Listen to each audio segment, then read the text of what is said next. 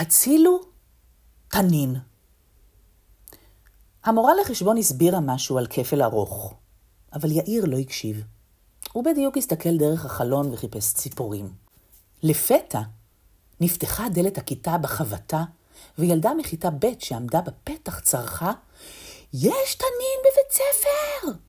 ורצה הלאה משם לבשר את הבשורה לכיתות נוספות. מיד פרצה בכיתה מהומה אדירה. כל הילדים התחילו לצרוח ונעמדו על הכיסאות כאילו התנין כבר נכנס לכיתה ומעוניין לנשנש להם את הרגליים. רק המורה לחשבון נשארה רגועה להפליא. נו באמת, היא אמרה בקור רוח, איזה שטויות. רדו מיד מהכיסאות. ברור שזו איזו מתיחה מגוחכת, הרי אין שום תנין בבית ה...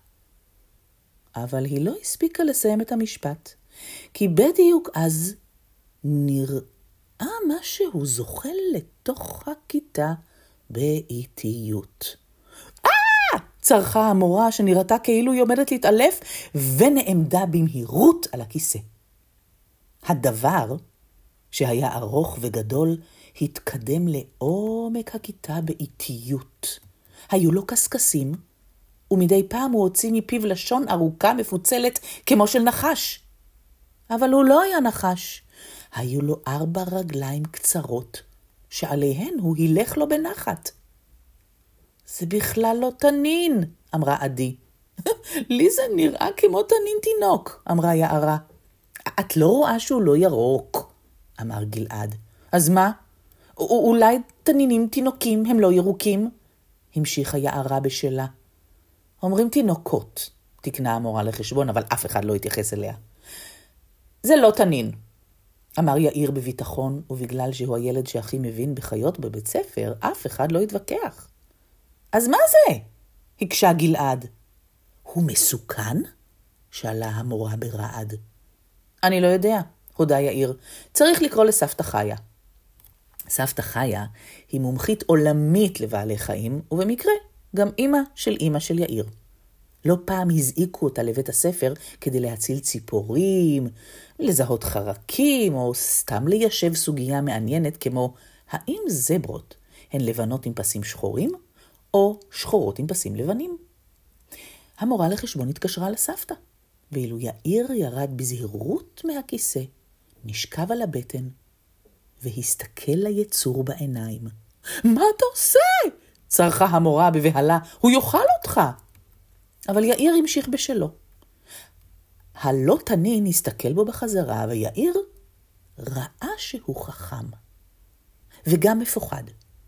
הוא לא ידע מה היצור רוצה או מה הוא מחפש, אבל הוא ידע בדיוק איזו מין הרגשה זו להיות יצור מוזר בין המון ילדים שאתה לא מכיר.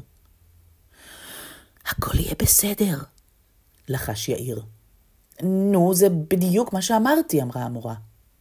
דיברתי אליו, הסביר יאיר. אה. היצור המשיך להתבונן בו, ויאיר ידע שהם מבינים זה את זה. כמה דקות אחר כך נכנסה לכיתה סבתא חיה. היא נשכבה על הרצפה ליד יאיר. זה טאגו ארגנטינאי, לחשה. הוא כנראה של משפחת לוי מהבניין ליד. הוא מפחד, הסביר יאיר. כבר לא, אמרה סבתא. הצלחת להרגיע אותו. אולי תקרא לו לבוא. הוא יקשיב לי?